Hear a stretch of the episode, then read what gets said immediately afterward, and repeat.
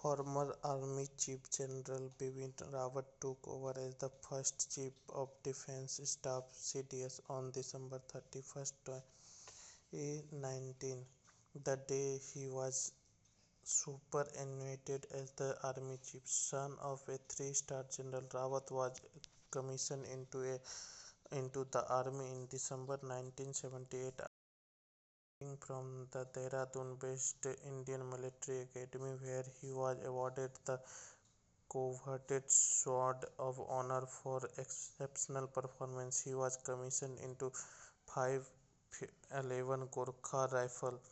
The National Democratic Alliance government suppressed two top General Lieutenant General Praveen Bakshi and P. M. Hariz, to appoint him Army Chief on thirty-first, twenty sixteen.